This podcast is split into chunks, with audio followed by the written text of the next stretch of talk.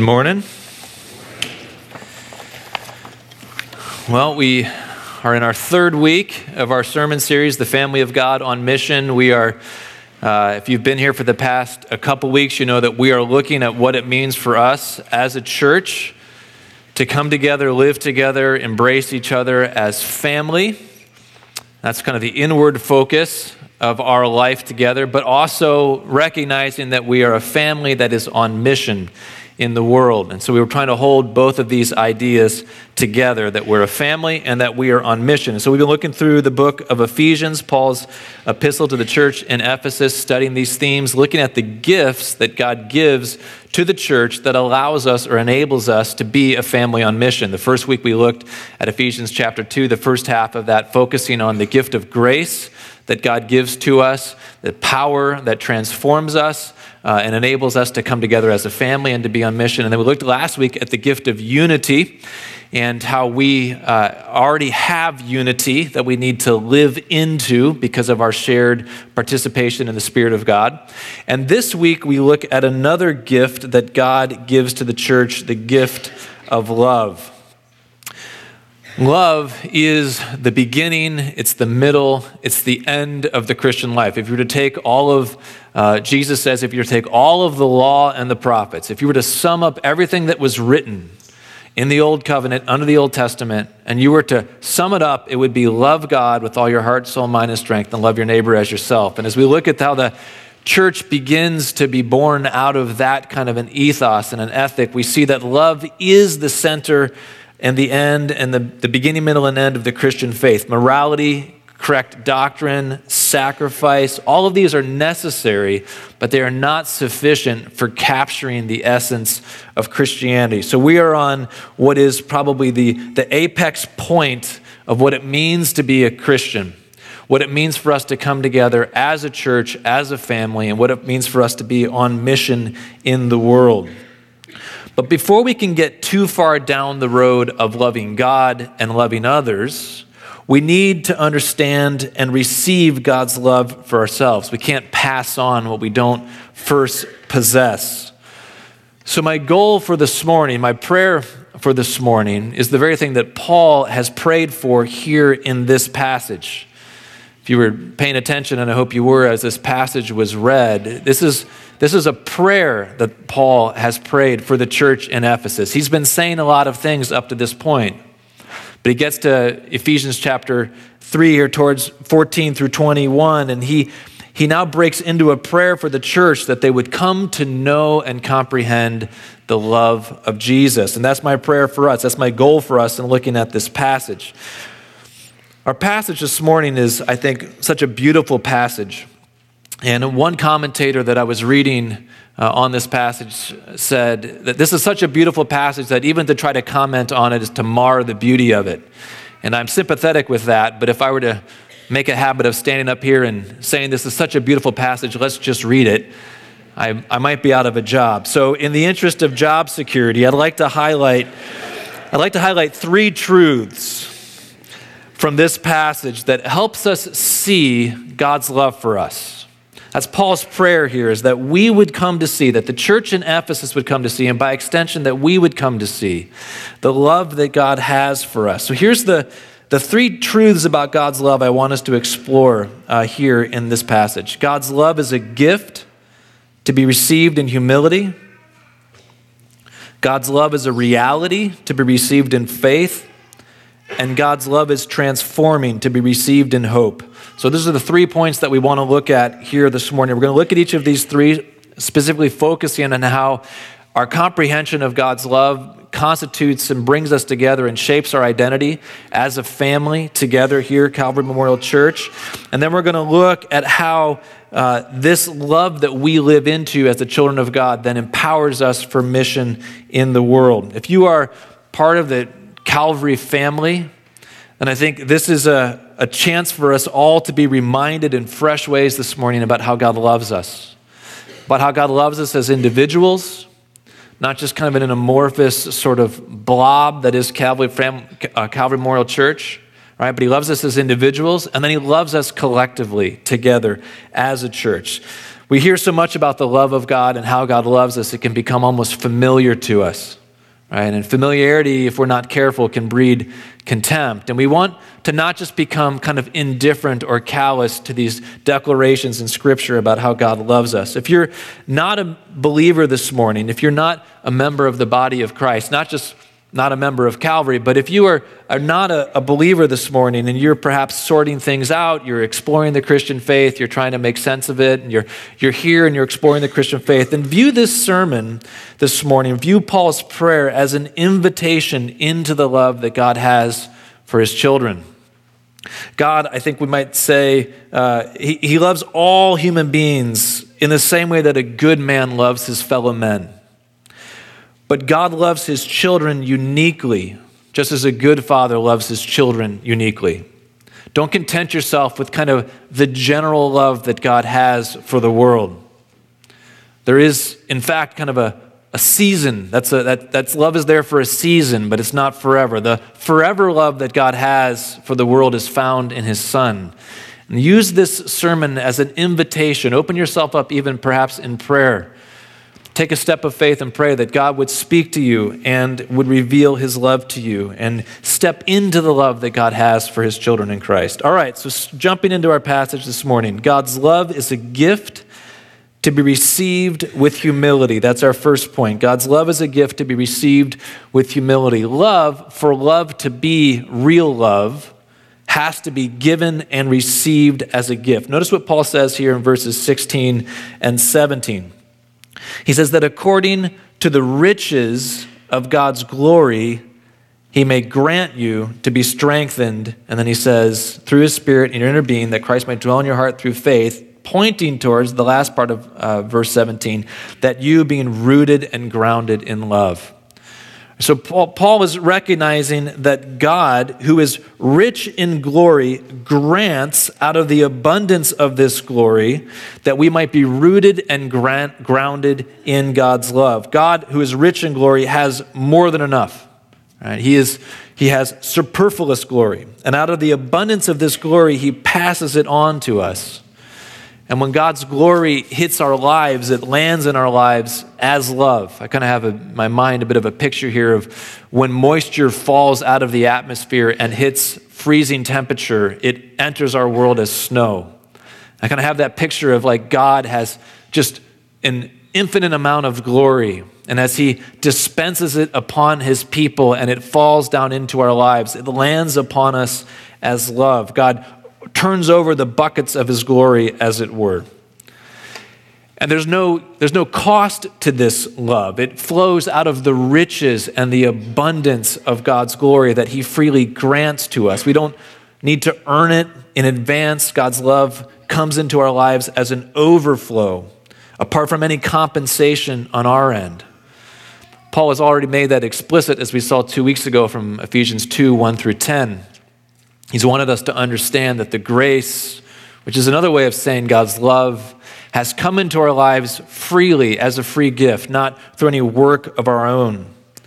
The idea of a free gift, though, if you've grown up in church for any length of time or you've been exposed repeatedly to the gospel, the idea of a free gift, it, it can become commonplace to us because, of course, gifts are free. That's how we tend to think of gifts in our culture. But in the Roman culture that Paul lived, there wasn't always assumed that gifts were freely given. In fact, in the Greco Roman culture, most gifts and favors, especially gifts and favors given by people in positions of power, they were not free.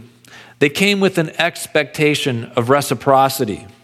Gifts were given in Paul's world as an investment. I'll do this favor for you, but now you owe me.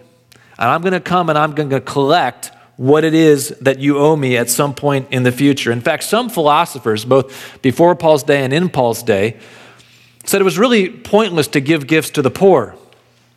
Don't give gifts to the poor because they can't pay you back, was the logic of gift giving for many in the Greco Roman world.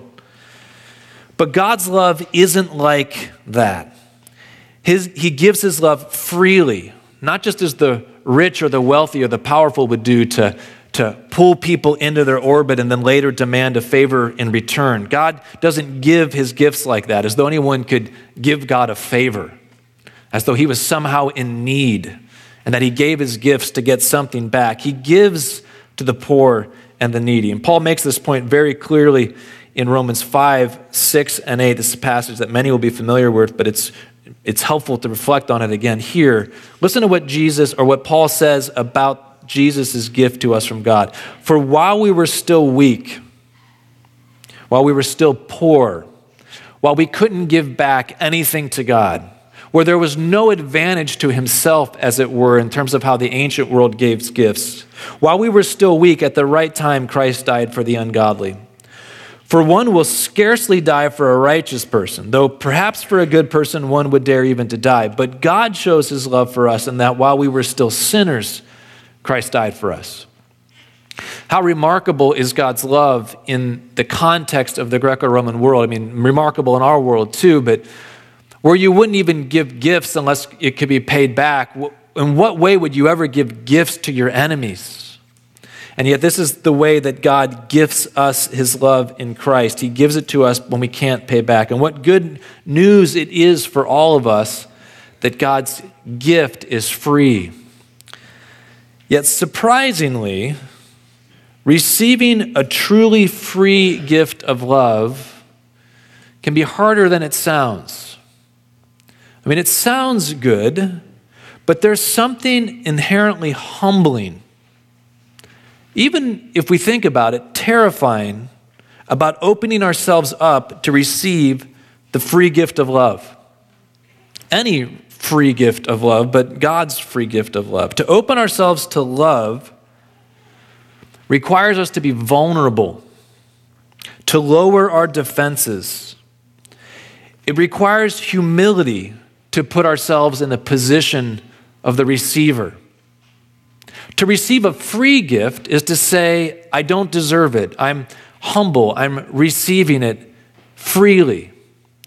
This connection between gift giving and humility was impressed upon me one time. I was at a pastor's conference, and if you've ever been to any of these big pastor conferences or conferences in general, you know, you bring in all the, uh, the flashy speakers, and, but there was one speaker in particular uh, that I don't remember even who else was there, but this one speaker, Dave Stone, uh, was a pastor from Southeastern Church, and uh, big church.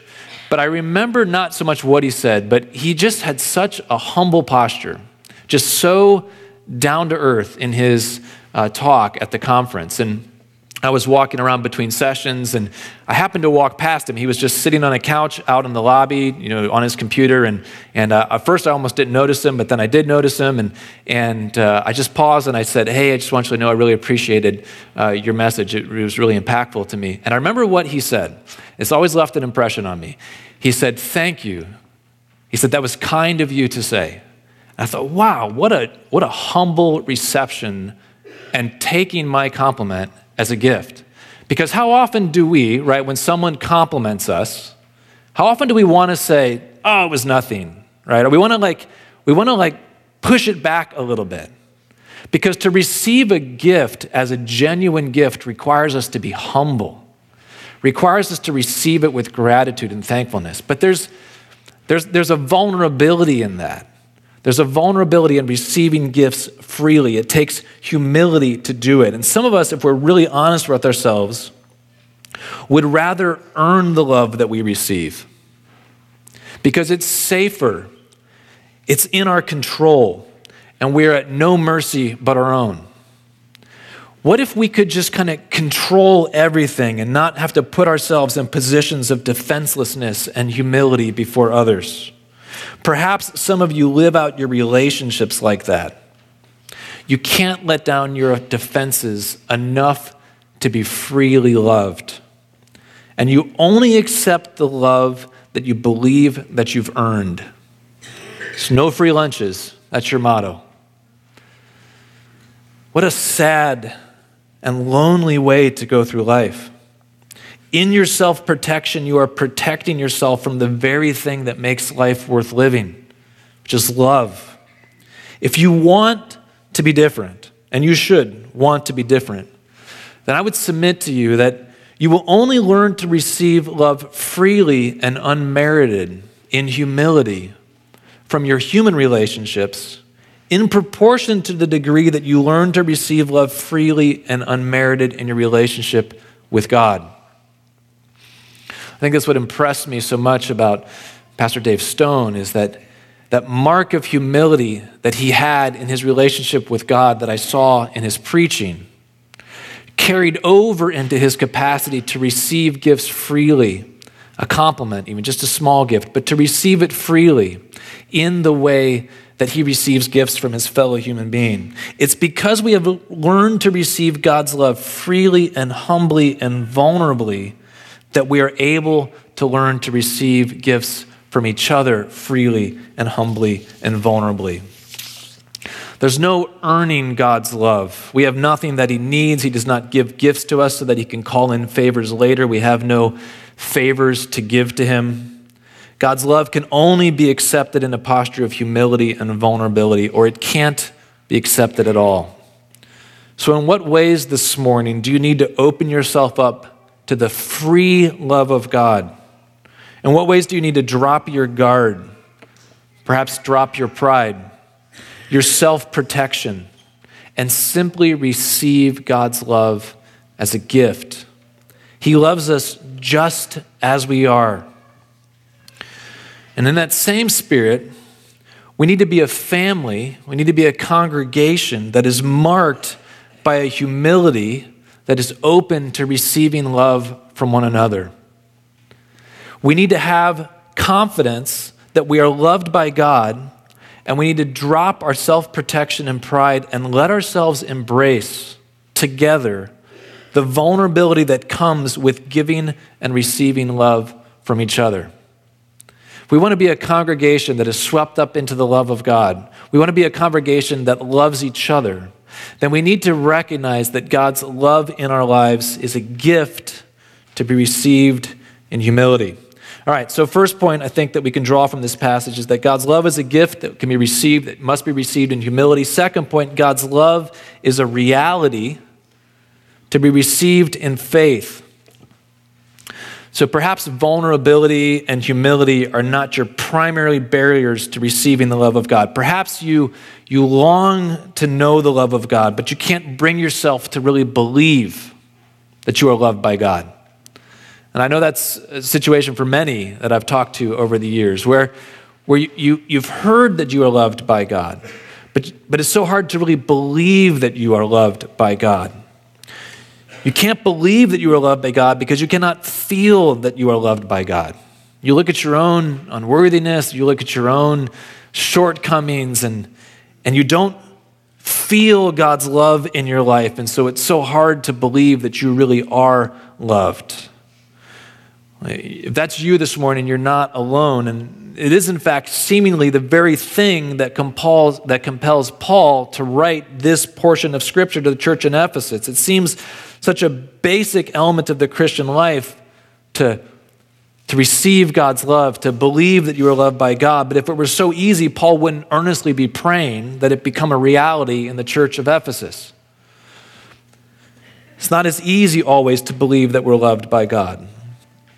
Notice that verse 18, Paul prays that the believers, look what he says here, he prays that they would comprehend with all the saints what is the breadth and length and height and depth, and to know the love of God, love of Christ, that you may surpass now, that surpasses knowledge, that it may be filled with all the fullness of God. Paul prays that we would comprehend God's love. But as I was studying this morning, or studying uh, this week, I was looking uh, at this word comprehend. It's an interesting word. Its primary definition, when used throughout Scripture, means to overtake or to lay hold of. And it's often used to refer to someone that is pursuing an enemy. They're trying to overtake their enemy. All right, there's a, it's like almost the idea of a chase where you're trying to lay hold of something. God's love is not running away from us, of course, but it can sometimes feel like it's running away from us and that we're chasing after it and can't lay hold of it. We can't overtake it. We can't comprehend it. It's always slipping away from us and escaping us. But note that Paul does not pray that the Ephesians would be loved by God. Rather, he prays that they will be able to comprehend the fact that God has loved them. And then later in the next verse, he says, he prays that they would know God's love. Paul has spent his entire epistle up to this point highlighting all the ways that God does already love the Ephesians. Chapters 1, 2, and 3, we go back through, and we've already made comments on it in previous sermons, but God clearly already loves the church in Ephesus. And now Paul is praying that the church in Ephesus would be able to lay hold of and understand the love that has already laid hold of them. And what I want to draw our attention to this morning is this fact that God loves us even if we don't feel or comprehend his love.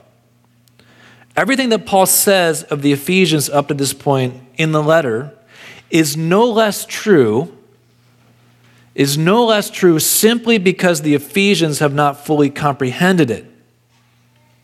So, too, with us, comprehending God's love, laying hold of God's love, understanding God's love doesn't make it true. God's love precedes our comprehension of it. And perhaps that's a word for some here this morning that you need to hear. You've heard it said that God loves you, you've read it in the Bible that God loves you, but you can't seem to feel it. You can't seem to lay hold of it in a tangible way. And you think that because you can't seem to feel God's love, you may actually not be loved. It's wonderful to feel God's love, to comprehend God's love. That's Paul's prayer here in Ephesians 3 that we're looking at. That's what he wants for the church in Ephesus. And it's my prayer for us as well that we would come to comprehend and to know the love of God, to lay hold of it and grasp it. But just because you struggle to feel God's love doesn't mean that you are any less loved. We know God's love because He tells us that He loves us not primarily because of any subjective experience that we may or may not have at any particular time. You are no less loved by God simply because you can't seem to muster up a sense of feeling loved by God.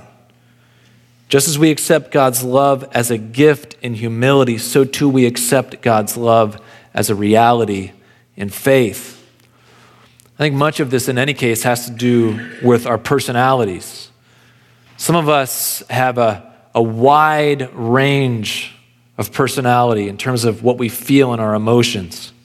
Others of us are more narrow in our affect.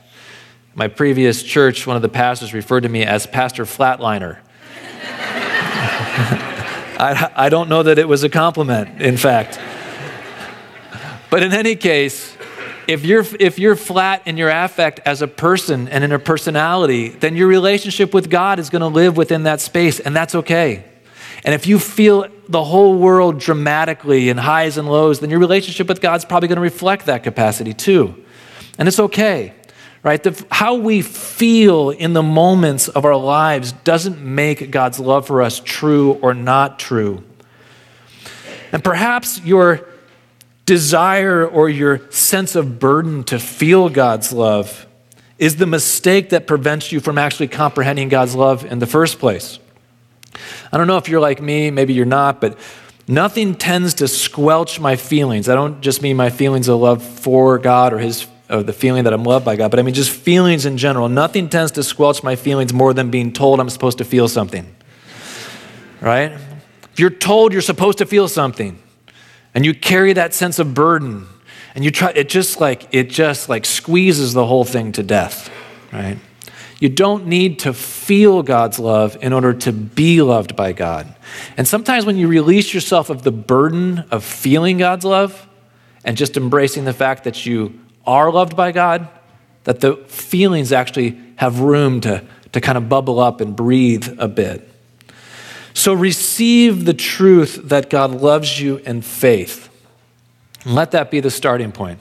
Receive it in faith. Let's together receive in faith the fact that God loves us as the starting point. So, God's love is a gift to be received in humility. God's love is a reality to be received in faith. God's love is transforming to be received in hope. As we've already noted, God's love for us is a gift that precedes any merit or worthiness on our part. And thank God for that, or we would all be hosed, every single one of us. If we had to bring something to the table, some worthiness in order to be loved by God, some capacity on our end, we would be in desperate straits, every one of us. Yet, as much as we should, and we really should, be grateful about the unmerited nature of God's love, there would be something disappointing, something dissatisfying, something ultimately disheartening about forever being an object of piteous love. Have you ever been piteously loved? Perhaps there was a time in your life, perhaps maybe you are now going through a time when you just couldn't get your act together. You just couldn't make it work. You were trying, but you were just failing, no matter how hard you tried, and yet you were loved through it all the same. Perhaps it was a love that rose above all of your failures the love of a parent, or the love of a spouse, or even perhaps the love of a child that loved you in spite of yourself. To be piteously loved is much, indeed, much better than to be judged or rejected. But who among us wants to be piteously loved forever? I mentioned a number of weeks ago that I had recently read Charles Dickens' David Copperfield, and in the story of David Copperfield, there's a young lady named Emily, and she's engaged to a young man named Ham. And uh, the relationship is rocky, and this is, and it's strained. And listen to what Emily says. She says, uh, Emily cries, sobbing, I am not as good a girl as I ought to be. Not near, not near. And still she cried as if her heart would break. I try your love too much. I know I do, she sobbed. I'm often cross to you and changeable with you when I ought to be far different. You are never so to me. Why am I ever so to you when I should think of nothing but how to be grateful and to make you happy? You always make me happy, said Ham. My dear, I am happy in the sight of you. I am happy all day long in the thoughts of you. Ah, that's not enough, she cried. That is because you are good, not because I am. And she didn't want to just always be an object of piteous love. And the good news this morning is that God's love doesn't leave us always, forever, an object of piteous love. It's not wrong to want to be worthy of love. It's not wrong even to want to be worthy of God's love. And the great news this morning is that God's love not only loves us when we are unworthy of it, but even more, God's love makes us worthy of itself. Look what Paul says in verse 19. He says that as we come to comprehend the love of God, we are filled with all the fullness of God. Filled with all the fullness of God is another way of saying we are made complete. We are, we are made uh, into God's image. There's a whole bunch of different words and language that could be used all throughout the New Testament by the Apostle Paul and the other authors to speak of the maturity that is achieved in Christ when God finishes his work in us. And here Paul is using this language of filled with all the fullness. God's love in our lives is not a mere covering love. It's not merely a stopgap that covers the distance between our sin and God's holiness. God's love not only embraces us in the midst of our unworthiness, but it reaches down into our unworthiness and makes us worthy. This is what we saw in the first sermon, more pointedly looking at what grace does. Salvation is not merely mercy that covers our sinfulness but it is also a power that transforms us. Not all at once, to be sure, but over time. And ultimately realize at the day of resurrection, God's mercy and his love and his grace in our lives transforms us into the kind of people who no longer need mercy. In that same way, God's love makes us lovely. It transforms us and sweeps us in to the very life of God. So the fact that God loves us is to be received in humility as a gift, to be sure, but it's also to be received as a transforming power in hope.